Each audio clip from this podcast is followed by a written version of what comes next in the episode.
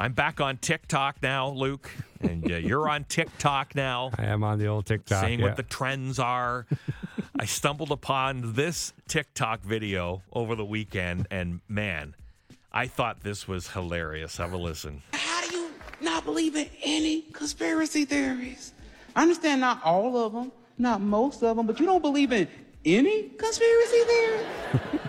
you just think the government's just batting a thousand and telling us the whole truth? That's a strong stance to take. and again, as I said before, I don't like talking about politics on stage or off stage. I don't like talking about things I don't feel like I'm truly knowledgeable in. But I do know this. Our government is placed in charge of all of its people. I'm a father who's been placed in charge of just one son. And I lie to that all the time.